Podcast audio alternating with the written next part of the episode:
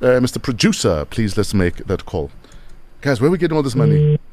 Pedasals are listening. Uh, hello, good morning. Hello. Hi, how you doing, my guy? Yes. How are you? Is that DJ Fred? You are live on Metro. What's your name?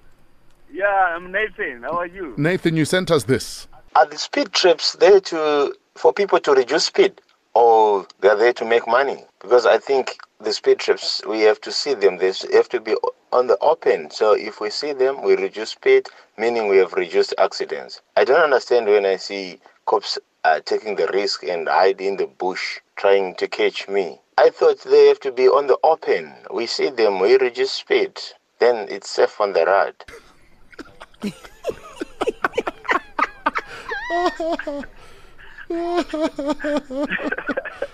Nathan, That is me. my man, congratulations. You are voice note of the day. You can come out of the bushes and collect your 5,000 Rand in cash.